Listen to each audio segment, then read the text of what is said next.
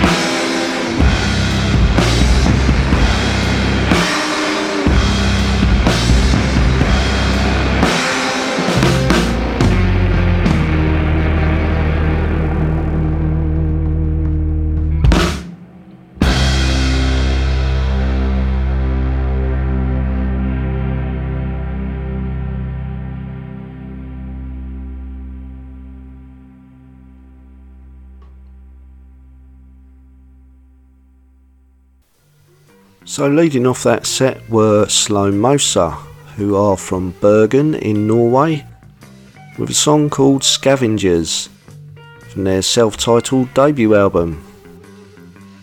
In the middle were another Nordic band, the Moon Haze, who hail from Helsinki in Finland. And I played you Don't Bring Me Down from their new release, End of Time. And thirdly, you heard Why Do You Ask by the Australian band Turtle Skull. And their brand new album is called Monoliths. Okay, this next set contains tracks from albums currently available to pre order. And up first is the new project from Truckfighters Mr. Dango. This is Enigma Experience with Lone Wolf.